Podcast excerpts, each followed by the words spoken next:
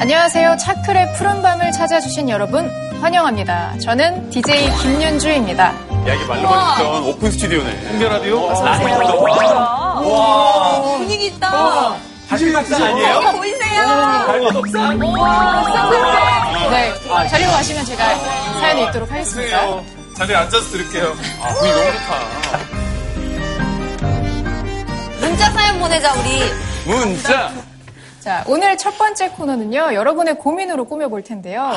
먼저, 알바가 무슨 죄님의 사연입니다. 저는 학교 앞 카페에서 아르바이트를 하고 있는데요. 오늘 한 남성분이 카페 앞에서 흡연을 하고 있기에, 정중하게 이곳에선 흡연하시면 안 됩니다. 라고 말씀드렸는데요. 잘했네. 알바생 따위가 뭔데 이래라 저래라야 하며 폭언을 하시는 거예요. 깜짝 놀라서 말 한마디 제대로 못하고 들어왔는데, 아직도 분이 풀리지 않아요.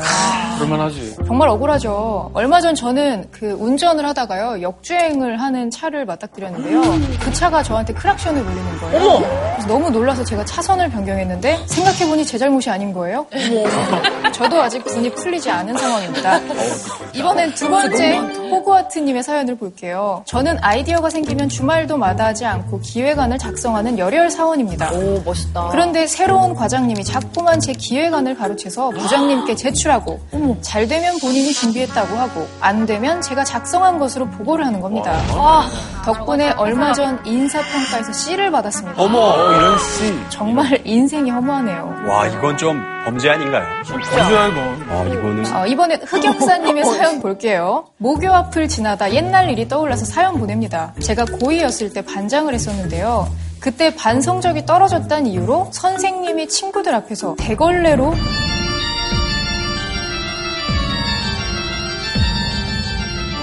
대걸레로 제 얼굴을 마구 문지르고 어, 너 같은 게 무슨 반장이냐며 모욕을 주셨습니다. 아니, 그 반장 잘못이야? 과거의 일이지만 학교 앞을 지날 때마다 그때 일이 떠올라 괴롭습니다. 자기가 잘못 가르치면 자기 잘못이지. 어우, 답답해. 너무 다 화나는 사람들이야. 어, 대걸레는 바닥을 닦는 거죠. 학생 얼굴을 닦는 용도가 아닙니다. 선생님의 마음부터 좀 깨끗하게 닦으셨으면 좋겠습니다. 어, 좋아요. 코멘트 좋다. 끝으로 주변 사람들 때문에 스트레스를 많이 받는다는 아이디 2222님과 전화 연결을 해볼까 합니다. 이. 네. 전화 연결? 안녕하세요. 네, 안녕하세요. 네, 안녕하세요.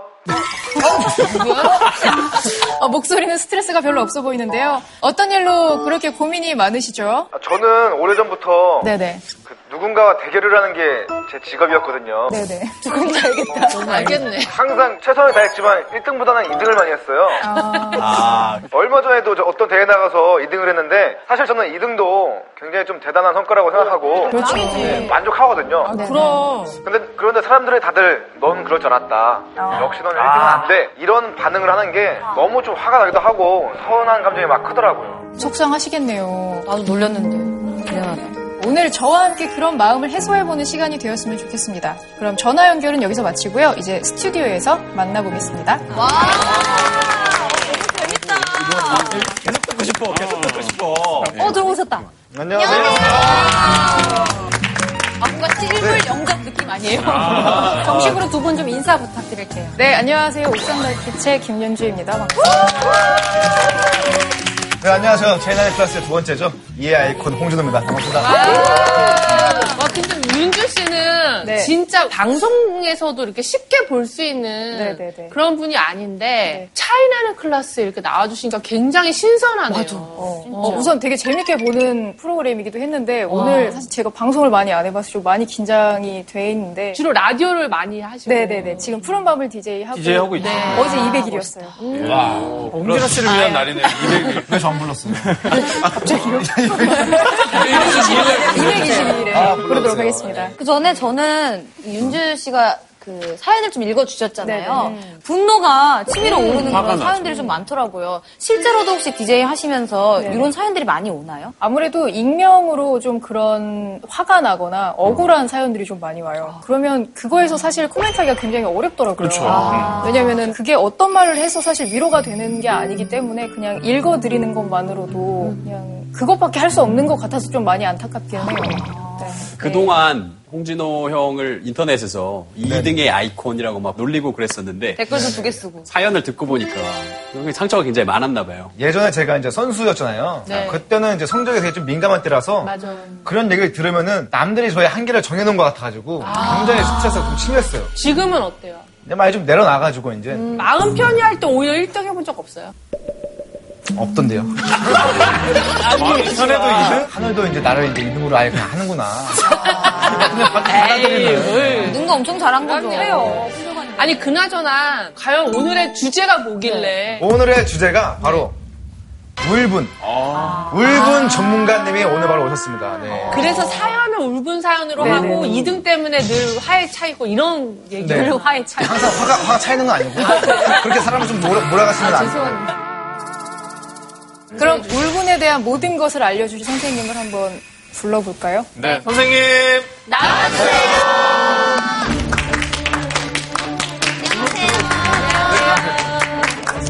예, 안녕하십니까. 저는 오늘 한국 사회의 울분에 대해서 이야기하러 온 보건학자 유명순입니다. 반갑습니다.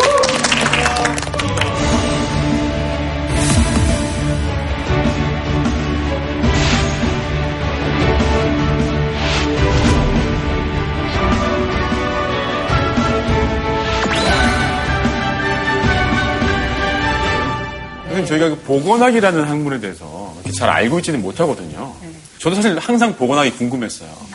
저희 같은 밴드에 있는 멤버 잔디 씨가 간호학과를 전공해서 보건학을 또 공부하고 있거든요. 근데 어떤 건지 안 알려주더라고요. 잔디 보건학이 씨 대체 얘기. 들으니까 반갑네요. 제가 잔디 씨 통해서 브로콜리 너마저 이 CD도 받고. 네. 아는 사이세요? 어, 아세요? 그럼요. 안 그래 잔디- 저한테 자랑하더라고요. 아, 그랬나요? 어, 선생님이라고? 아 그러면 뭐 네, 날 아실 네, 거야. 네, 네. 아, 그럼요. 제 학생이었죠. 제가 가르쳤죠. 근데 보건학 글쎄, 그러니까 그 설명을 좀 드리면 저희는 개인이 아니고 인구 집단 그리고 그 사람들이 살아가는 세상인 사회의 건강을 다루는 학문이에요.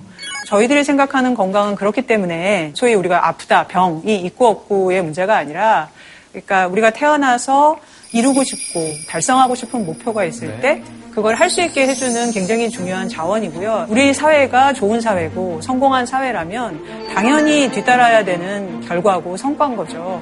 그래서 질병이 생긴 다음에 치료하는 것을 임상과학이라고 한다면 저희들은 사전에 어, 문제가 생기지 않게 예방하는 것 그리고 조금이라도 더 건강하도록 증진해 주는 것 그리고 이 중에 조금 더 아플 가능성이 있는 사람이 있고 아, 그렇지 않을 사람이 있는데 그런 문제들로부터 보호해 주는 것 이렇게 3P라고 하는데 저희 보건학이 하는 노력들은 예방, 보호, 증진으로 이제 설명을 해볼 수가 있죠. 교수님 굉장히 폭이 넓은 학문인 것 같은데 이 울분에 집중하신 특별한 이유가 있을까요? 예, 왜 울분 연구를 하게 이제 이런 얘기를 해볼 수가 있겠는데 여기서 제가 캠페인 문구를 하나 보여드릴 텐데요. 어, 세계보건기구는 건강을 다루는 국제기구 중에 하나고 잘 알려져 있습니다.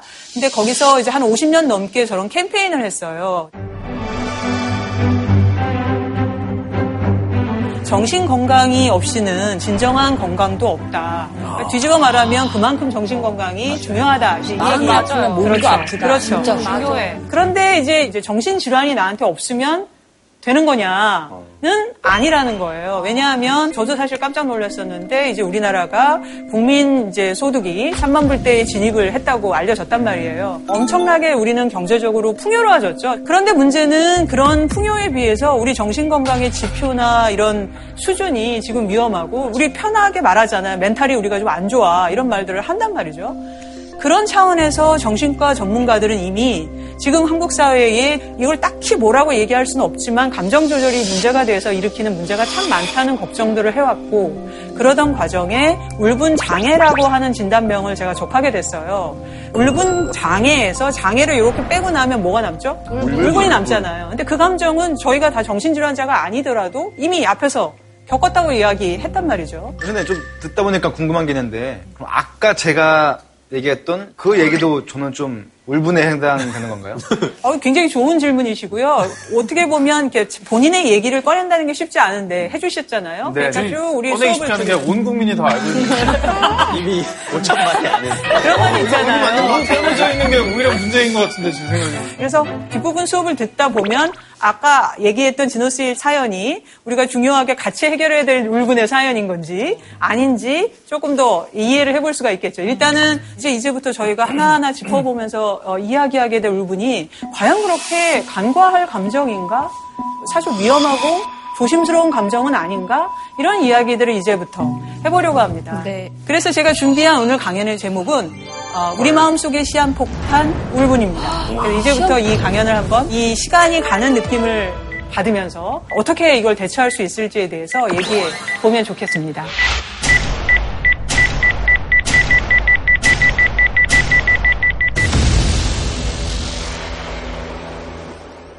여러분들은 울분 하니까 뭐가 떠오르시던가요? 한번 편한 대로 말씀해 주시겠어요? 울분 하니까 어떤 감정들이 떠올라요?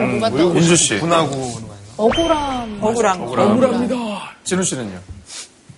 그냥 화가 나요, 그냥. 화나는 또요? 분노가 생기고 화가 나는데 화가 나는데? 그걸 어쩔 수도 없는 것들 대처할 수 있으면 화를 내거나 그럴 수 있으면 괜찮은데 그러지도 못할 때 그러네. 한 분만 더 아니면 그런 거 아니에요? 울고 싶을 만큼 분한 거. 울고 싶어. 어, 저- 좋은데요? 지금 굉장히 다양한 그 감정들을 얘기를 했는데 어떤 사람이 난폭하게 운전을 하면 사람은 위협을 느끼죠. 네. 화나죠. 네. 또왜 저래?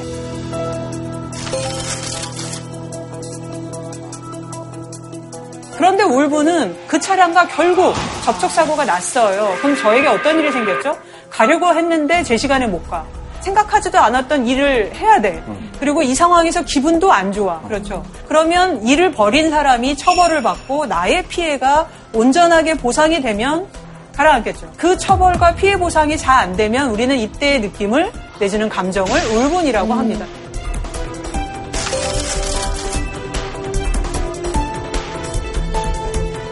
가운데 비터라고 돼 있는 거 보시죠? 비터. 네. 보통 우리가 단맛, 짠맛 얘기하는 것처럼 네. 비터가 쓴맛이에요. 그죠? 비터라는 단어는 맛을 표현하는 것부터 어떤 인생의 복잡, 다단한 그런 감정을 표현하는 것까지 쓰이는데 국내의 정신과 의사 선생님들이 저 단어를 격분으로 볼까?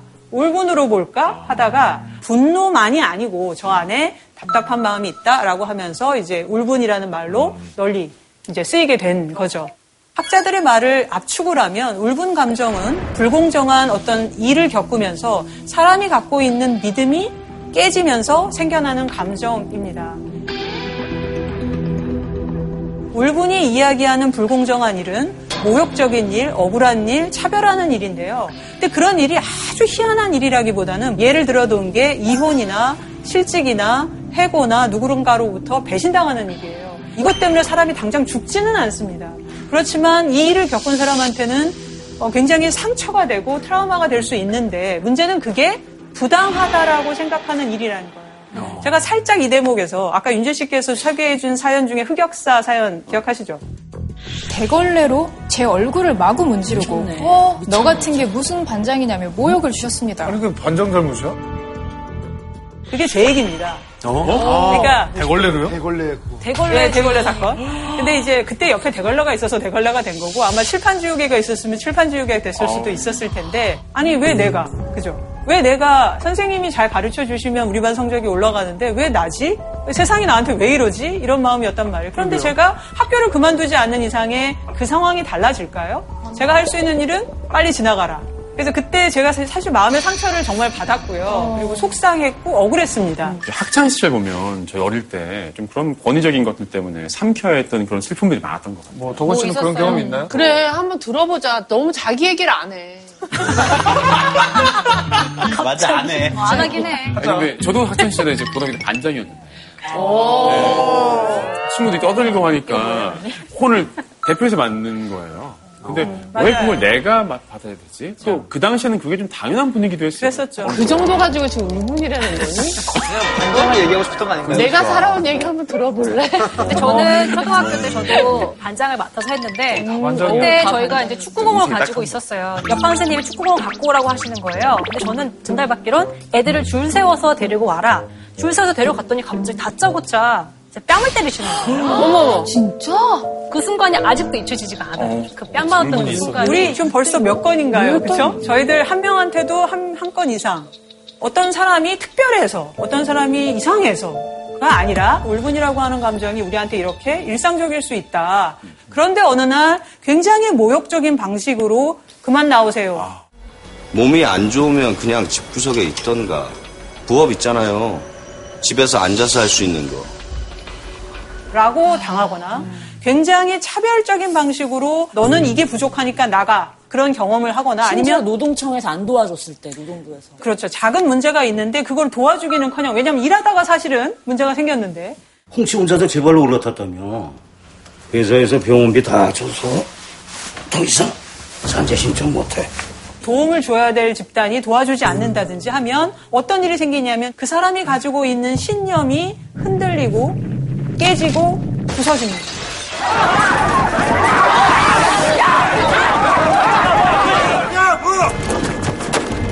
야! 이게 대체 뭐야, 어? 우리가 밀 때는 가만히 있다가 쟤네가 이렇게 막는 건 뭔데? 뭐냐고! 왜 경찰이 깡패편을 드냐고! 세상은 완벽하지 않다. 그래서 가끔 고장난 신호등이 있을 수 있다. 그러나 이곳에는 모든 신호등이 꺼져 있다. 대체 이 신호등은 왜 존재하는 것인가? 다 아니라고들 하시겠지만 정도의 차이는 있어도 우리는 어떤 믿음을 갖고 있냐면 그래도 이 세상은 공정할 거야. 정의로울 거야. 윤지 씨가 나라는 사람한테 언제든지 부당하게 할 수 있다면 심리적으로 불안해서 살 수가 있겠어요? 그렇지 않을 거예요. 그래서 저 신념은 사람을 심리적으로 편안하게 살 수 있게 해주는 굉장히 중요한 자원이에요. 근데 그 믿음은 하루아침에 생기는 게 아니에요. 어릴 때부터 굉장히 오랜 동안 천천히 굳건하게 만들어져요. 그래야 사니까. 근데 믿음과 현실이 안 맞는 정도가 이 정도도 아니고 이 정도도 아니고 완전히 박살이 나면 그렇게 되면 실망은 한 번이 아니라 단순한 게 아니라 작은 것이 아니라 반복 고통 그렇죠 고통에 가까운 이 실망으로 이어지게 되고 이럴 때 사람이 보일 수 있는 감정은 그냥 분노만일 수가 없어요. 그렇죠 억울하고 복수하고 싶고 뭔가 무기력한 느낌 서러움. 도대체 나는 왜 이 흙수저로 태어나서 도대체 나는 왜 이것밖에 스펙을 쌓지 못해서 더 나아가서 왜 우리는 한국에서 태어나서 이렇게 해야 된다는 말이냐. 그래서 이 울분 연구를 주도하는 독일의 린든 교수는 울분 감정은 이 사회에서 우리가 경험할 수 있는 온갖 가지 부정적 감정의 총체다, 집합체다라고 이야기를 했죠.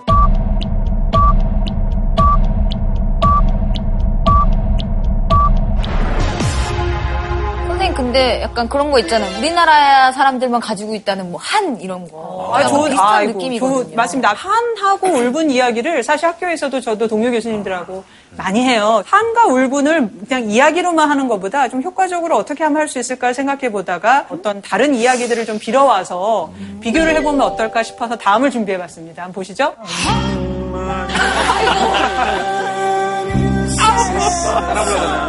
따라야 부를까요? 진짜 조용필. 오랜만이죠?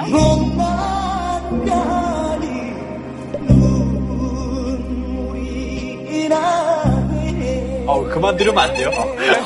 한이 차오르는데? 자, 일단 울분을 잘 보여준다고 생각하는 노래를 한번 들어보시겠습니다. 아,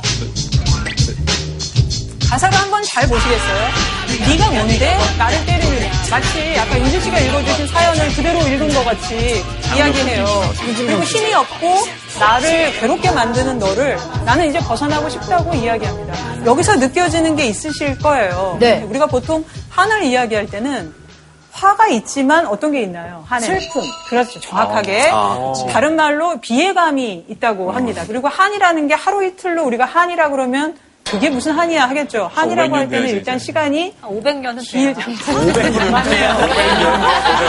그러네요. 아주 좋은 예를 잘 선정한 것 같습니다. 500년은 돼야 우리가 한이라고 이야기한다. 과거 무슨 조선시대나 이럴 때 노비나 이런 사람들이 울분이 없었을까요? 그러나 그때는 아마 그걸 한이라고 생각했을 거예요. 왜냐하면 내가 왜 노비로 태어나냐는 거죠. 바꿀 수 없다고 생각했을 거예요.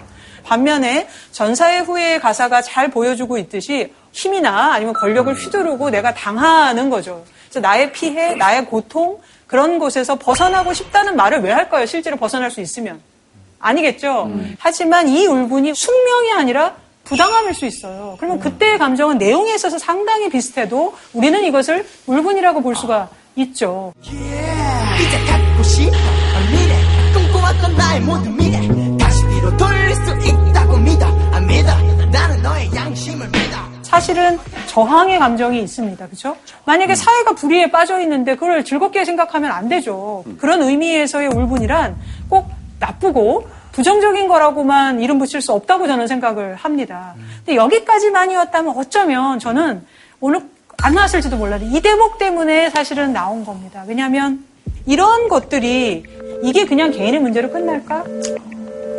울분은 어떤 방향으로 행동을 이끌까? 내가 너무너무 그 상대방이 미우면 어떻게 할까요?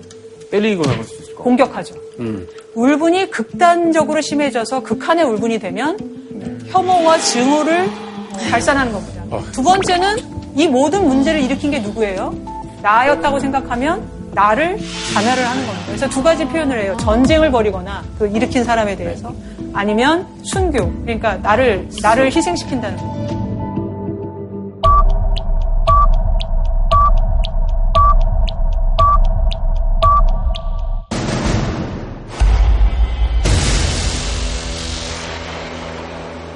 선생님 그 말씀을 듣다가 궁금해진 게 문득 대한민국이 그러면 그 정도가 좀 심하거나 높은 편인가요? 어떻다고 생각하세요? 높다고 생각합니다. 높을 것 같아요. 느낌이. 높을 것 같아요? 네. 그 전에 우리 한번 우리 자신을 한번 돌아보도록 하죠. 나의 울분. 나- 나의 울분.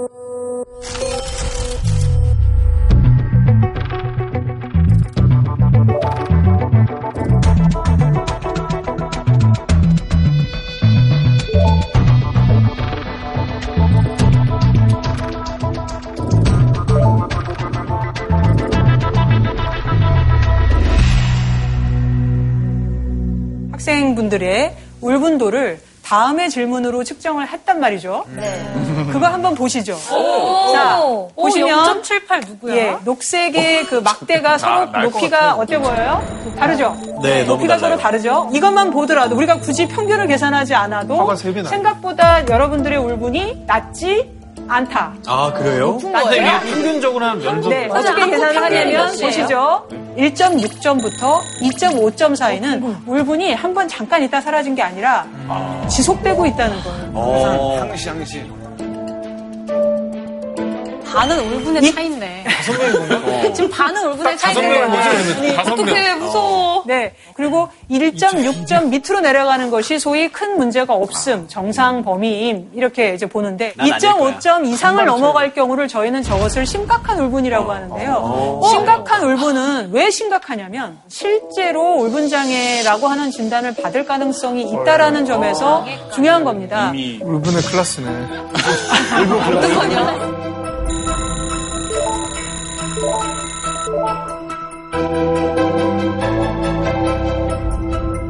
빨간색이 누굴까요? 선생님, 사회적인 불만이 꽤 많은 사람이 있거든요. 네. 이용주라고. 항상 이 사회에 약간 불만이 많잖아요. 맞죠? 그건 맞는 소리인데. 서윤 씨도 못지 않아. 아, 맞아. 진짜 아니야, real. 근데 요즘에 사회자들이 되게 부드러워졌어. 자, 두 명, 두 명이 지목이 됐습니다. 개인적으로 2.05 홍진호 씨 봅니다. 예. 정말 결과까지 예측하고 이해에다 맞췄을 것 같아요. 설마 진짜. 두 명이 더 있어요. 의외로 강지영. 강지영? 의외로 강지영. 지영 씨 또. 저는 의외로 또 덕원 씨가. 아니야, 저건 자, 다섯 명이 됐는데요. 지난 1년이라고 해서 저는 지난 1년 되게 좋았거든요. 윤주 씨, 본인 어때요? 본인 들어갔을 것 같아요? 아니고? 울분 좀 저는 안 들어갔을 것 같아요. 안 들어갔을 안것 들어갔을 것 같다. 지금 저희가 다섯 명은 어쨌거나 지목을 했고요. 여러분들의 울분 점수를 한번 공개해 아니, 보겠습니다. 0.3 받을 것 같아. 내가 0.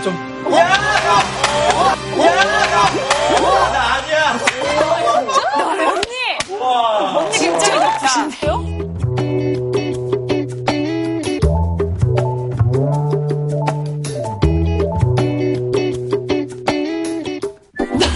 인디 밴드가 힘들어. 되게 지금 아니 홍진경 2위야, 홍진경 2위. 아니, 윤주 씨가 제일 높아요. 무슨 아이 많은데 아이 자, 지금 지금 보면 홍진경 씨는 지목되지 않았었잖아요. 네. 좀- 그런데 울분이 지속 상태인 걸로 나오고 윤주 씨의 울분이 키가 제일 높죠. 네. 그래서 한번 얘기를 두 분의 이야기를 좀 들어봐야 되지 않을까요? 지금 가정생활 뭐 평탄하다면서요. 예, 예, 예, 예. 싸우지 않습니다. 예. 그러니까 울분이 많으니까 수고했어. 오늘도 같은 명곡이 나오는 거예요. 맞네, 맞네.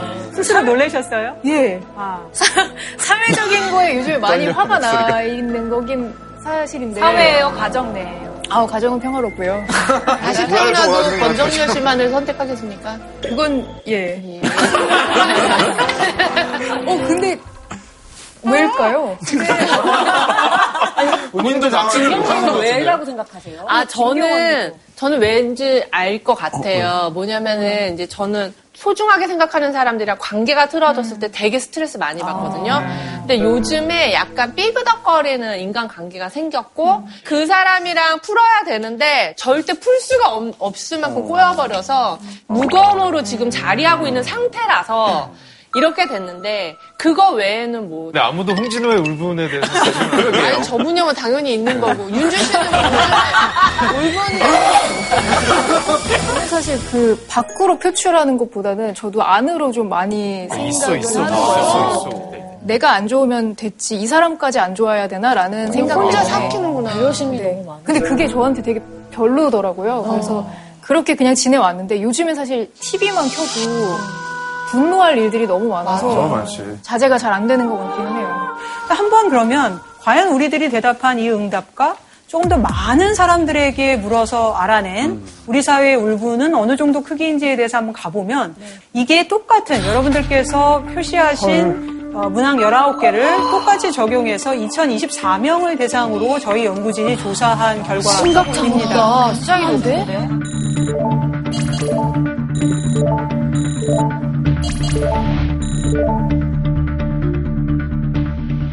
그 독일의 일반인들을 대상으로 해서 확인한 그 심각한 울분의 크기에 비해서 우리나라의 심각한 울분의 크기는 독일의 6.5배에 해당합니다. 정말로 정신적인 기능장애나 정신장애적인 문제로 인한 공격이나 혐오 내지는 자기 파괴라고 하는 위험을 가지고 있는 그 가능성이 포함된 수준은 약 15% 가까이, 약 15% 가까이가 된다는. 저걸 합치면 50%가 넘죠.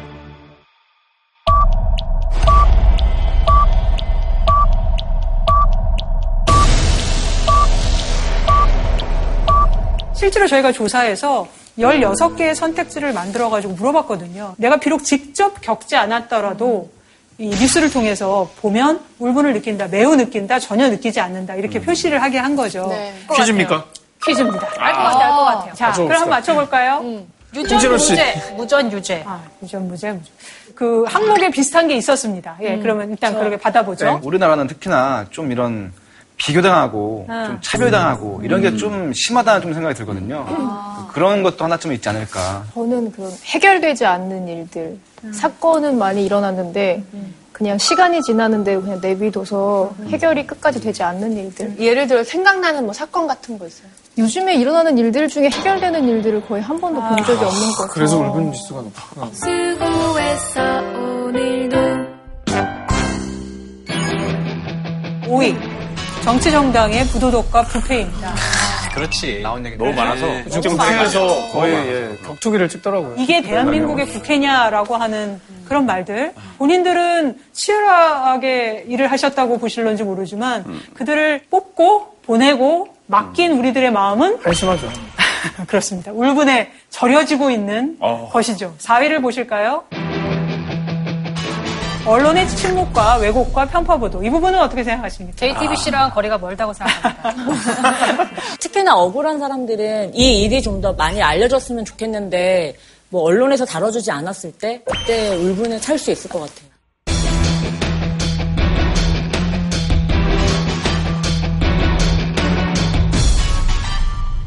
갑질입니다. 갑질은, 와, 진짜 울분. 그동안 우리가 울분을 이야기하지 않아도 갑질 이야기는 굉장히 많이 했었죠. 그렇죠? 갑질이 왜 나쁘냐를 울분을 갖고 설명해 볼 수가 있는 거죠. 갑질이란 무엇인가? 부당한 거죠. 어. 1위는 뭘까요? 우리들이 정확하게 짚었던 남녀의 차별이 됐던 연고나 학연에 의해서 차별을 받았던 2,000명이 넘는 사람들이 내가 이것이 가장 억울하고 화가 나고 나를 힘들게 만든다는 울분감으로 꼽았다는 것입니다. 저희들은 여기서 나아가서 총 16개의 문항을 통계적인 분석을 거쳐서 두 개의 핵심 요인을 찾아봤어요. 그 결과를 한번 보실게요. 공식적으로 약속한 공적 규칙을 위반할 때, 그리고 가진 것을 가졌다고 남용할 때, 사람들은 울분에 빠지게 된다는 겁니다. 근데 이런 얘기 들으니까 최근에 들었던 것 중에 확 오는 사례가 있던 것 같아요. 아, 어 떤 거? 국회의원들이나 높은 권력을 가진 사람들이 공기업에 청탁을 해서 정상적인 절차를 어기고 예, 취업을 시키고 이런 것들이 가뜩이나 취업하기 힘든 요즘 같은 때 대단히 많은 분노를 아마 그런 울분들을 좀 자아내지 않았을까 생각합니다. 그리고 저는 또 세례 사례가 있으시죠. 저거 딱 듣자마자 성 스캔들이 있었잖아요. 그걸 재수사하는 과정까지 계속 벌어지면서도 아 맞아. 너무 증거가 명백한데도 아니라고 하는 잡아떼는 그 모습들을 보면서 어, 진짜 화가 많이 나더라고요. 그리고 세입자가 꼬박꼬박 월세도 다 내고 장사가 잘 돼서 음. 거기에 건물주가 음. 수혜를 입었는데도 임대료를 너무 터무니없이 높게 책정해서 쫓아내버린다는 식의 것도 사실상 저는 갑질이라고 느껴져요. 아, 저는 이 모든 사건들을 한 단어로 요약할 수 있는 마법의 단어가 있다고 생각해요. 어, 뭐지? 버닝썬, 버닝썬. 아, 버닝썬. 버닝썬 사건의 시작은 한 개인의 울분이었어요. 그 클럽에서 일어난 억울한 사건 때문에 저기에 있는 모든 일들이 다 나와서 결국엔 이게 온 국민의 울분으로 자리 잡은 사건이 아니었나 라는 생각을 하게 해보게 됩니다. 많은 분들이 공감을 하시는데요. 이걸 제가 조금 더 끌고 가서 다음과 같이 제가 한번 설명을 해보겠습니다.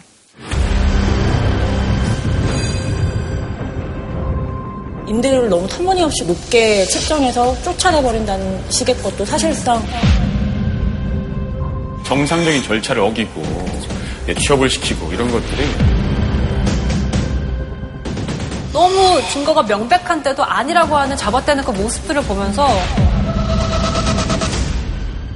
학교, 직장, 가정, 지역사회에서 사람들은 본인의 노력과 삶과 존재가 이 손바닥을 뒤집듯이 무효가 된다고 생각하는 겁니다. 그래서 지금 우리 한국 사회 같은 경우에 이 높은 울분을 설명하는데 굉장히 중요할 수 있겠다라고 생각했고 이름을 달았던 겁니다. 너는 톱니바퀴 속 작고 작은 부품 정말 아무것도 아니지 사랑에 정복당할 시간도 없는 희한한 시대에서 열심히 사는구나 세대에 있어서는 평균 점수로 보면 20대의 울분이 높습니다. 이거는 어떠세요? 예상과 같으세요? 다르세요? 그러니까 당연히 20대가 좀 사회 진출도 처음에 하는 나이고 맞습니다. 아무래도 의뢰 위치에 가장 많이 놓여 있고 맞습니다. 항상 뭔가를 받아내야 되고 열심히 일을 해야 되고 이런 입장이다 보니까 당연히 정말로 그리고 착취를 가장 많이 네. 당한다고 아니, 느끼는 근데 게 그- 가장 기술이 많고 일은 내가 다 하는데 연봉은 이렇게 많이 차이 나고 나는 계약직이야? 라는 거 분명히 불공정하다고 느낄 수 있을 것 같아요. 애들 공부를 16년을 시켜놓고서는 너 일자리 없다라고 얘기하는 게 지상 최대의 사기 이슈가 아닐까 아. 생각해 봅니다. 어떻게 보면 울분 사회, 무효 사회 지금 우리가 했던 얘기 한국이란 참 희한한 사회, 희한한 시대 이런 저희들끼리 말이 있어요. 이 정도 노력하면 차를 바꿀 수 있고 이 정도 더 열심히 직장 다니면 집을 바꿀 수 있고 이런 시나리오가 있었던 세대라고 할 수 있죠. 집값은 기성세대가 다 높여놨는데 지금 젊은 사람들 열심히 일해도 집도 못 근데 사고 지금의 이 20대의 세대는 아무리 내가 해도 바꿀 수 있다라고 하는 것이 쉽지 않은 증거들을 잘 알고 있는 세대입니다. 가사를 쓸 때 저희가 이 가사는 같이 하는 친구가 쓰고 곡을 같이 네. 만들었는데요. 어느 정도 내가 열심히 했을 경우에 어, 좀 만족감을 가지고 일을 할 수 있으면 좋을 텐데 그렇지 않은 일들을 너무 많이 얘기를 듣고 경험을 하다 보니까 그냥 희한한 느낌이었어요. 정말 이상한 느낌이었고 그래서 상처를 좀 보듬어 주고 싶은 생각도 있어서 밝게 부르는 게 그래도 조금 더 쉽게 들리지 않을까. 설탕을 뿌려주신 건가요? 저는 들으면서 비애가 느껴지는 그래서 그러니까 울분과 한의 정서가 동시에 느껴지는 그런 곡이었어요. 저는 정말 좋았어요.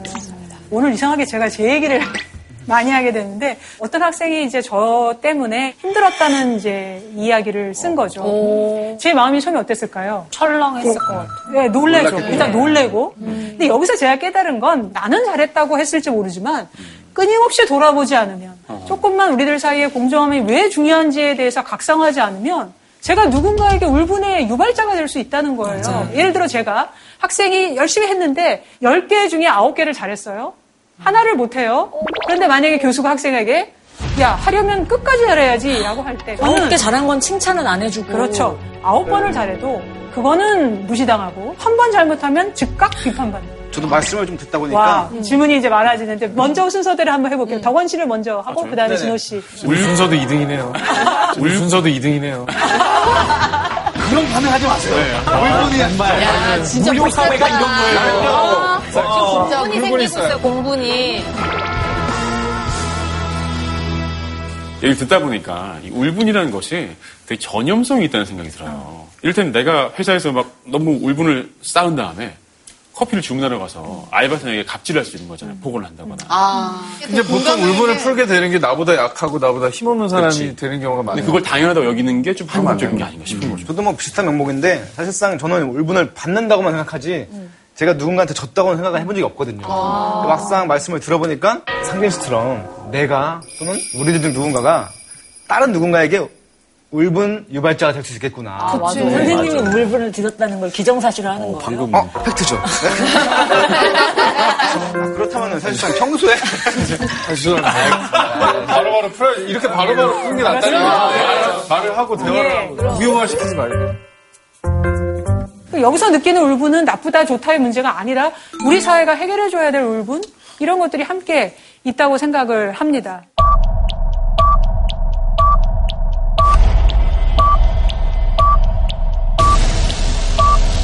다시 말하면 그럼 우리 사회의 공정함이나 불공정함은 왜 이럴까라는 질문으로 자연스럽게 가게 되겠죠. 그렇기 때문에 저희 연구진은 긴 시간, 30년 가까운 시간 동안에 울분이 들어가 있는 기사를 약 만 건을 어, 찾고 그것을 기법을 통해서 분석을 했습니다. 보면 울분을 다루고 있는 기사가 어떻게 되고 있나요? 늘어나고 있죠. 많이 늘어났습니다. 이제는 아예 제목에 울분이 들어간 기사만을 다시 속아 보았습니다. 그래서 분석을 해본 거를 문장으로 표현한 게 이것인데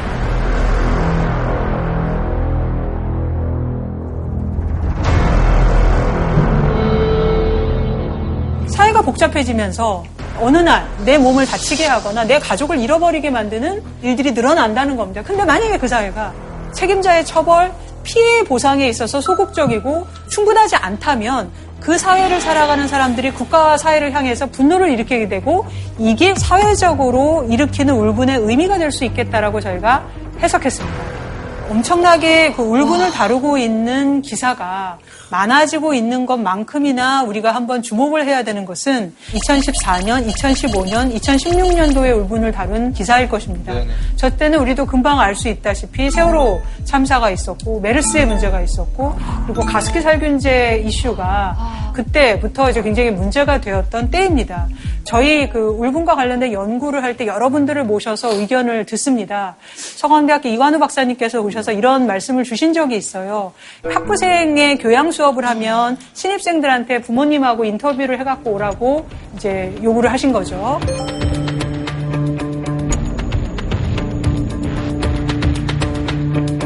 세명 중에 한 명의 부모님이 IMF 때 이제 실직을 하신 겁니다. 자식이 성장을 하고 이렇게 숙제라고 하니까 이야기를 하면서 부모를 껴안고 울었고 이들 중에 대부분이 돌반지가 없더래요. 아. IMF 때 우리 기억하시죠? 다 팔아가지고. 그렇죠. 그래서 이런 상황에서 이 아이들은 이 하나만이 아니에요. 세월호 참사라고 하는 바로 그 또래의 친구들이 세상을 떠난 거예요. 그래서 물어보면 아주 유의하게 다른 세대보다 신뢰가 당연히 낮은 거죠.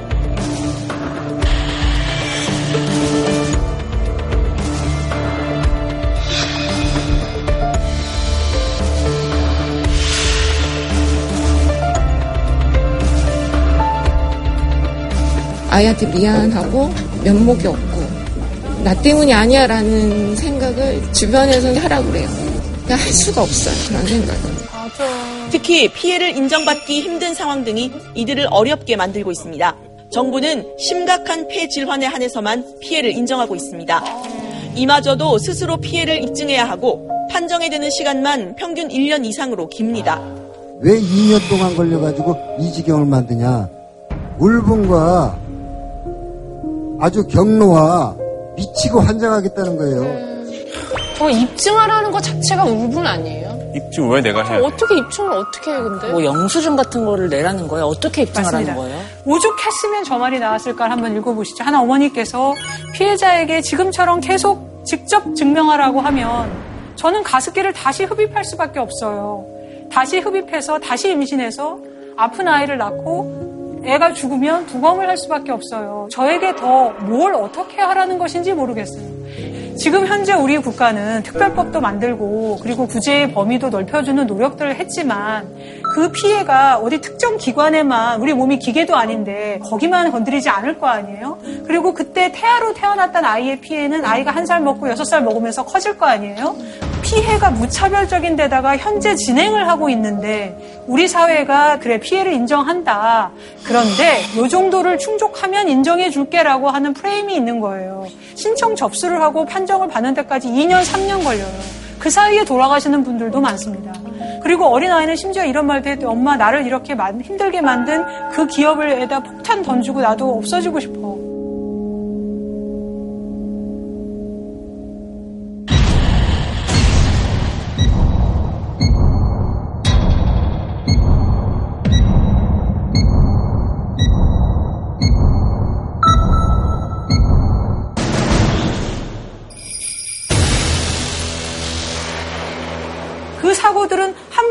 작은 펀치였을지 몰라도 쌓여서 그 높은 꼭대기에 해당되는 만큼이 우리에게 강타를 하게 되면 이 세상에서 나는 공정하게 살 수 있다라고 하는 믿음이 깨지게 되는 겁니다. 그래서 이거 이대로 둘 거냐? 어떻게 해야 될 것인가?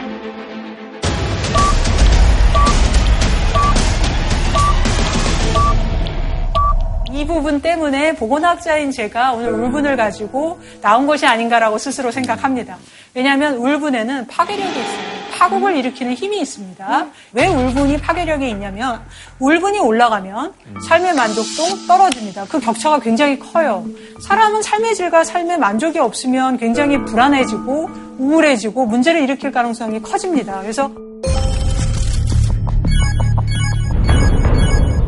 그래서 PTED라고 되어 있는데 우리말로는 외상후 울분 장애라고 하고요.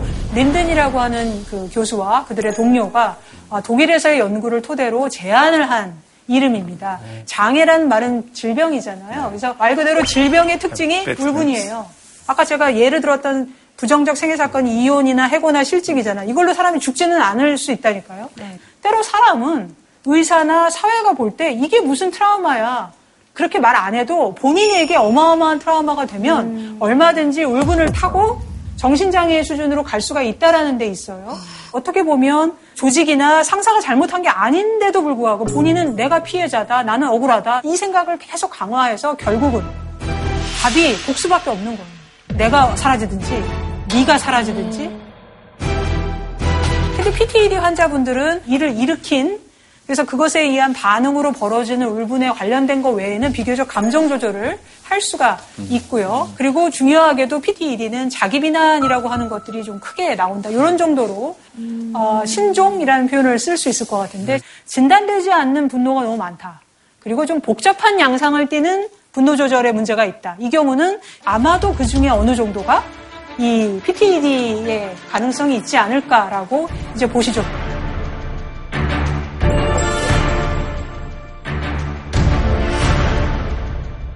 자, 이제 병리적 울분의 본격적인 3대 걱정거리죠. 321건의 울분을 제목으로 달았던 기사들에서 이 네 가지의 중요한 감정들을 분류를 해본 결과 첫 번째는 혐오와 증오를 표현하는 겁니다.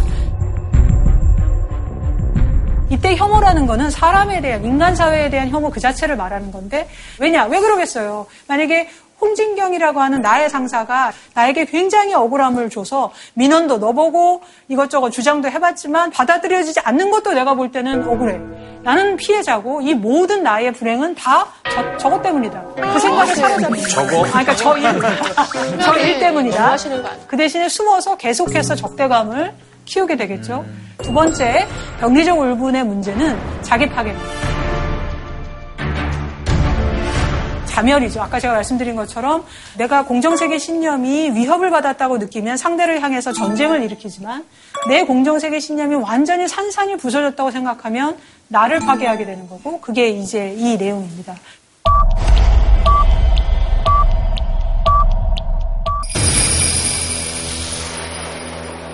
아, 선생님 저 울분도를 직접 조사하신 그렇습니다. 거예요? 2018년도에 굉장히 단기간이었지만 저희가 정말로 힘들게 그리고 집중적으로 연구를 했고요. 129명에 대해서 설문도 조사했지만 인터뷰도 함께 한 거죠. 어떻게 보면 가습기 살균제 피해자의 마음은 책도 필요 없고 논문도 필요 없고 그냥 그분들이 그 자체로 한국 사회의 울분의 보고서가 아닐까 이런 생각들을 했는데 그 결과부터 보시면 전체 응답자의 아, 거의 70% 가까이가 어, 울분이 지속되는 상태였고 두 번째로 그 중에서 정말 의료인의 도움이 필요한 상태가 33.3%였습니다.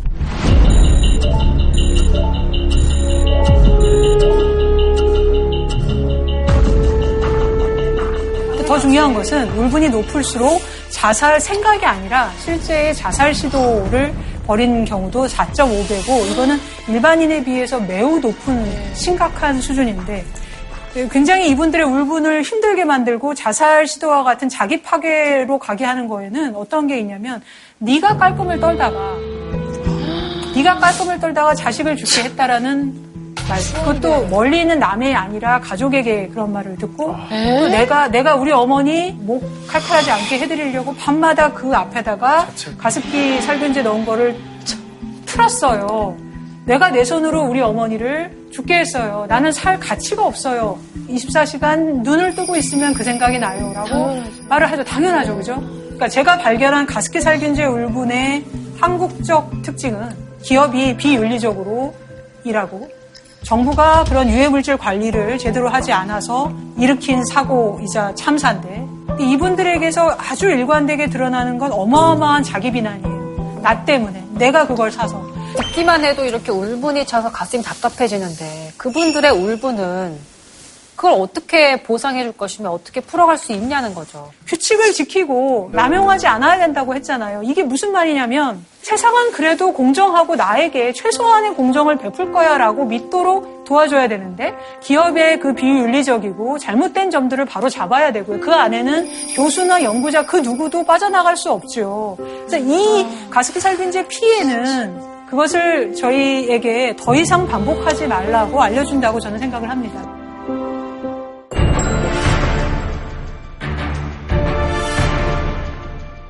마지막 그 경제 울분의 파괴성에 대한 건데 이것은 단순히 혐오나 증오를 표현하는 걸 넘어서서 복수밖엔 답이 없다고 어, 생각하게 하기 때문에 응징 행위의 준비를 시킵니다.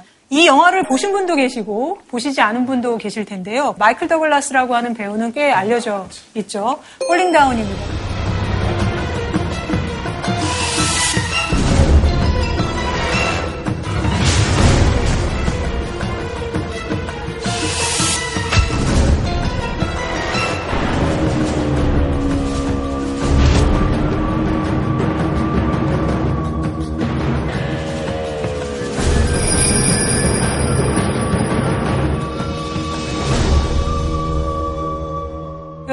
어떻게 하시겠어요?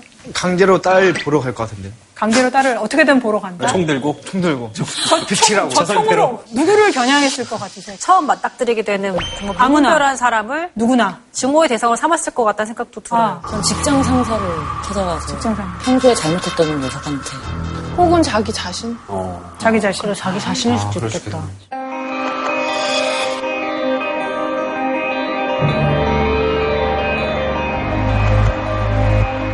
그러면 얼마 전에 굉장히 충격적이고 많은 분들을 화가 나게 했었던 사건이 있었잖아요. 진주 방화 살해 사건.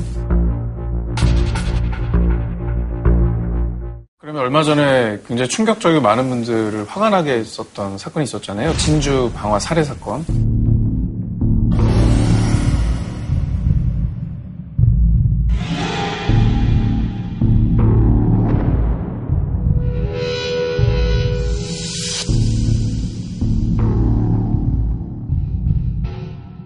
그런 것들도 일종의 PTED, 그러니까 울분으로 인한 어떤 장애 행동으로 판단할 수가 있을까요?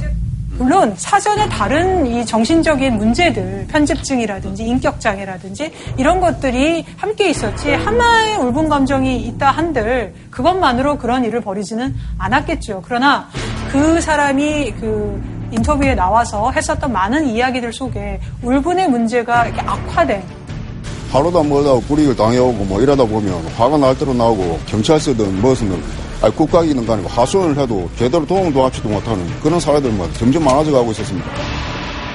그런 폭발적인 울분이 일으키는 심각한 범죄와의 관련성은 충분히 연관성을 얼마든지 생각해 볼 수 있기 때문에 외상후 울분 장애에 이르기 전에 우리들의 감정 생활의 관리와 대응이 중요한. 아니, 근데, 근데 그, 사람이 울분이 있다고 해서 누구나 묻지마 범죄를 한다는 것 자체가 뭔가 그거를 정당화시키는 것 같이 보여서 좀 문제가 크지 않을까 싶거든요. 아까 그 범죄 피해자분들도 울분 장애가 있을 수 있을 것 같고 그걸 본 저나 또 딴 분들도 되게 울분이 심하게 느꼈을 것 같아요. 사실 미리 막을 아닌가요? 수도 있었던 사건이었다는 보도도 있고요. 누군가의 울분이 치명적인 문제를 일으키고 그걸 보는 우리에게는 직간접적 피해자가 돼서 그럼 뭐 했느냐? 왜 사전에 막지 않았느냐? 다시 이것이 국가를 향한 분노가 되고 이걸 우리는 이름을 붙일 수가 있겠죠. 울분의 악순환. 전체의 어쨌거나 15% 정도는 얼마든지 이런 외부를 향한 폭탄의 문제를 안고 있는 거고 어제는 넘어갔을지 몰라도 오늘 혹은 앞으로의 미래에 이런 문제는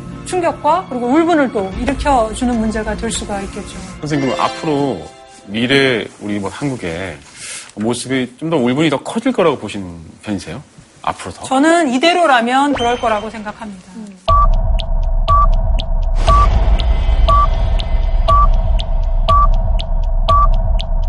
다가올 어떤 면에서 울분 사회에 문제가 있을 수 아니 있을까요? 다가오리라고요? 다가온 울분 사회 아닌가요? 현재에선 그렇습니다. 앞으로도 또 새롭게 다가올 그게 될지 안 될지는 알 수 없지만 닥칠 수도 있는 통일 그렇습니다. 통일하고 한국하고 울분하고 어떻게 연결되지? 울분이 두 배가 됐네요. 그렇죠. 이제 그 얘기를 이제부터 해보려고 하는 건데요. 왜냐하면 외상후 울분 장애가 2003년도 독일에서 최초로 보고될 때 굉장히 긴 부분을 차지했던 게 독일이 통일한 이후에 내가 환자들을 보면서 사례를 보고 그걸 가지고 얘기할 수 있었어라고 밝힌 데에서 시작이 됩니다.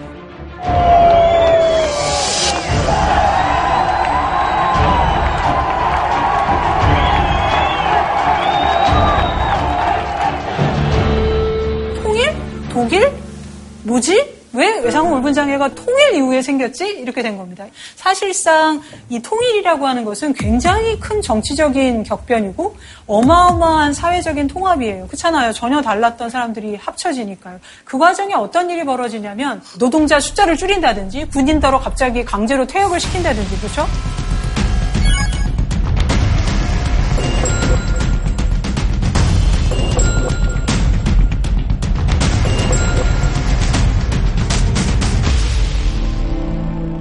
자체가 나에게 울분을 일으키는 문제가 될 수도 있겠죠. 그렇겠죠?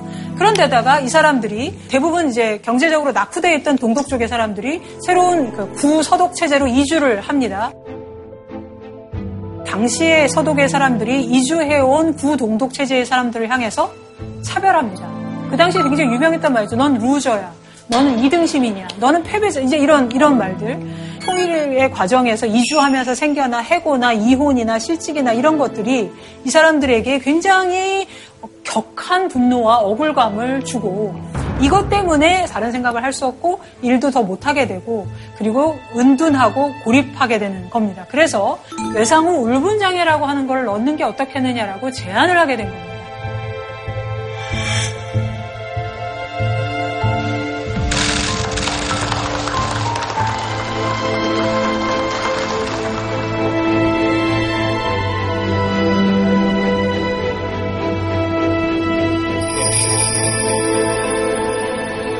외상후 울분장애의 등장 배경이 독일의 통일을 기준으로 했다라는 점에서는 이게 한국 사회의 미래에 굉장히 큰 도움, 반복하지 않을 일은 반복해서는 안 된다 라는 부분을 굉장히 각성을 하게 했죠.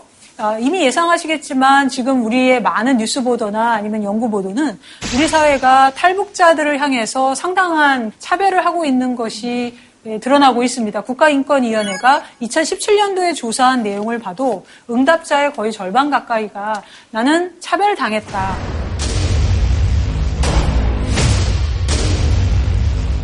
이 대목에서 저희 스스로에게 질문을 하지 않을 수가 없는 게 과연 우리는 준비가 되어 있을까를 반문해 볼 수 있죠. 어쨌든 지금은 사실 대한민국도 강 하나 두고 강남, 강북으로 그렇게 나눠서 싸우는데 과연 탈북민들에 대해서 이 차별을 하지 않을까? 전 엄청 할 거라고 생각을 하거든요, 사실. 근데 말씀하신 대로 진짜 그냥 무조건 좋아할 일은 아닐 거라고 생각이 들긴 해요. 뭐, 뭐 우월주의 뭐 그런 생각이 분명히 잠식하게 되지 않을까라는 생각이 들기는 해요. 두 번째로 우리가 짚어봐야 될 것은 과거에 우리가 그들을 대했던 태도가 하나라면 두 번째는 지금 우리는 어떠냐는 거예요. 기억하시죠? 어, 평창 맞아요. 동계 올림픽 음, 때 맞아요. 여자 키 그 단일팀 구성을 둘러싸고 정말 많은 경론이 있었죠.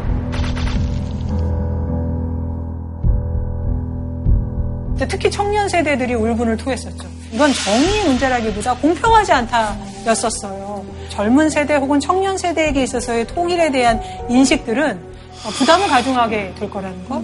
그리고 갈등이 증폭될 거라는 것. 애초에 그리고 변화를 거부하는 그런 논리들도 있을 수가 있겠죠. 지금이 뭐 어때서라고. 지금도 힘든데, 그죠? 안에 뭐가 있다고요? 높은 울분감 같은 것들이 있다라는 것을 제가 좀 말씀드리고 싶은 것입니다. 저 역시 사실상 그냥 통일이 되면 좋겠다라고 그냥 막연하게 생각만 하고 있었는데 네. 이런 문제를 지금 접하니까 확실히 어 정말 문제가 많겠구나 음. 심각하겠구나 이런 생각이 들고 이거는 사실상 그냥 개개인이 어떻게 할 수 있는 문제가 아니라 정말 뭐 나라에서 조치를 정말 취해준다든지 그런 좀 큰 변화가 필요한 문제인 것 같다. 근데 이게 되게 어려울 것 같다는 생각이 드는 게 뭐냐면 지금 우리 나라 현 시점이 정말 분열이 많이 돼 있잖아요. 뭐 이념 갈등부터 지역도 그리고 뭐 세대 갈등도 있죠. 남녀 갈등도 있죠.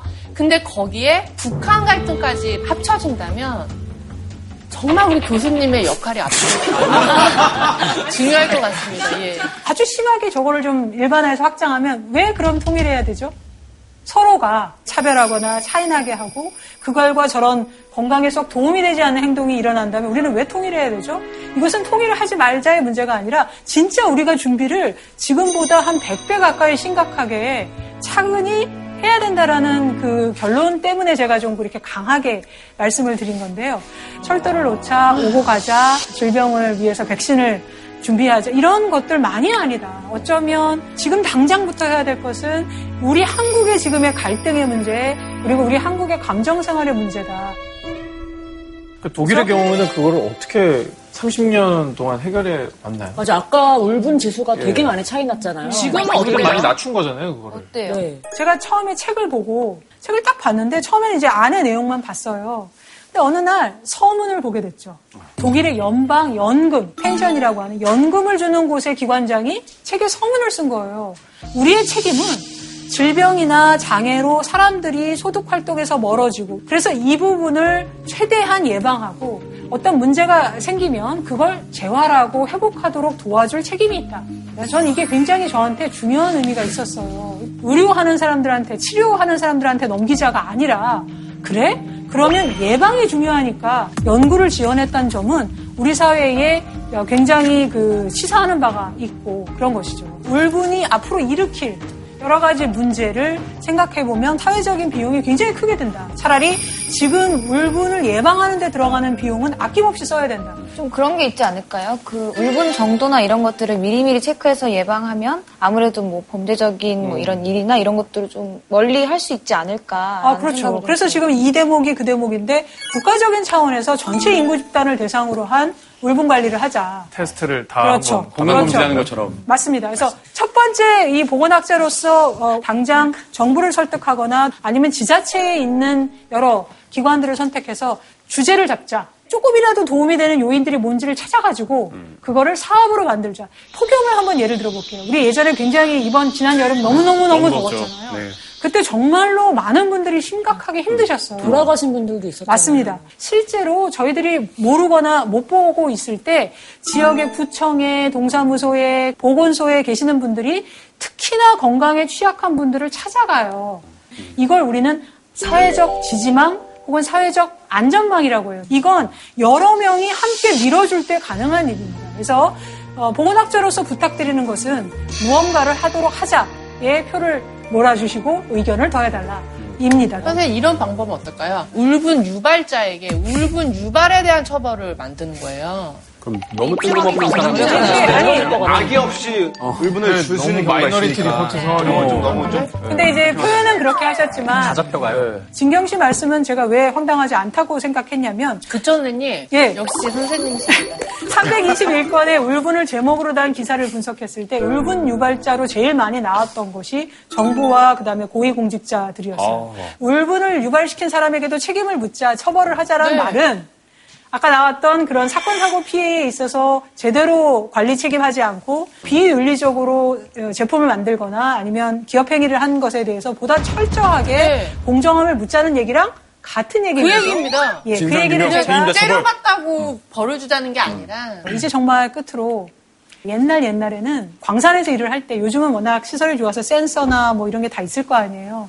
그때는 광산에 이제 유독 가스들이 있을 거 아니겠어요? 근데 그게 가스인지 아닌지 눈에 보이지도 않고 색도 없고 맛도 없고 냄새도 없잖아요. 그래서 나름대로 했던 게 뭐냐면 카나리아를 세 장에 담아서 들고 가는 겁니다. 이 카나리아라는 새는 그 유독 가스에 굉장히 민감해서 픽 쓰러지거나 아니면 조용해지면 어 이거 뭐 있다 이렇게 한 거죠. 오늘 이야기했던 울분을 이사회의 광산의 카나리아처럼 생각해보자. 울분이라는 건 그냥 개인차 아니야? 울분이라고 하는 거는 있다가도 없는 거 아니야? 내지는 어, 문제가 되면 그때 가서 치료하면 되는 거 아니야? 라고 보지 말고 내 마음의 카나리아로 생각해달라. 이게 제 마지막 어, 말씀이었고요. 어, 같이 그 수업을 들어주시는 동안에 어, 제가 굉장히 배운 게 많고 어, 부족한 강의였지만 들어주셔서 정말 감사합니다.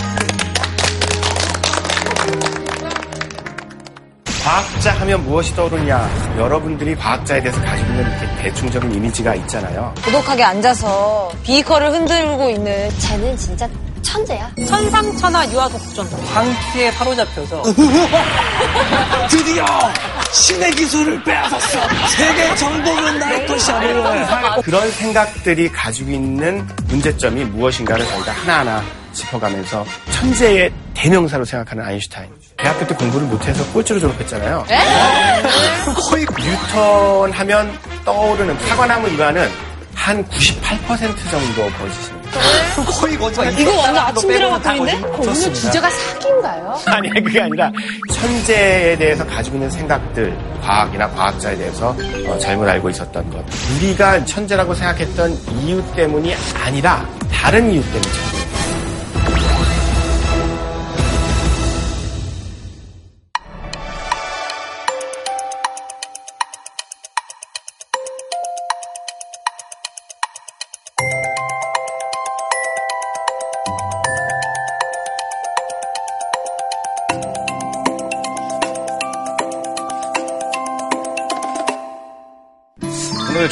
걸 좀 알고 간다고 저도 좀 많이 느꼈고요. 아직 울분에 대해서 이런 좀 잠재적 위험성 이런 거를 모르는 분들에게 이런 것들을 좀 알려줘야겠다. 이런 좀 생각을 많이 좀 들게 했습니다. 윤주 씨는요? 저는 제가 울분이 우선 그렇게 높은지 몰랐고요. 그래서 어, 뭐, 가 문제였을까라는 생각을 좀 계속 듣는 내내 생각을 했는데요. 내가 조금 마음이 아픈 상황이었을 때 그것을 못 본 척하고 시간이 지나면 괜찮아지겠지라고 무시하면 그게 어느 순간 굉장히 커져서 정말 지금의 그런 괴물이 될 수도 있으니까 내가 나를 더 사랑하고 좀 보살펴주고 나에게 더 집중하는 시간을 가져야겠다라는 생각이 들어요. 목소리 톤도 그렇고 아주 그냥 품격 있네. 느낌 정도. 저는 잠깐 다시 말하면 안 되나요?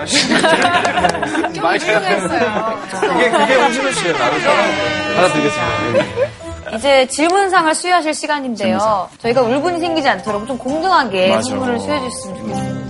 아, 이 선물은 말하자면 자문자답 노트 같은 건데 이곳에는 때로는 이게 정말 울분할 일인가 아닌가를 써보는 거죠. 저희 다한테 주시는 건가요? 네, 맞습니다. 아, 네, 오늘 바랍니다. 일본 없이 돌아가겠네요. 네, 감사합니다. JTBC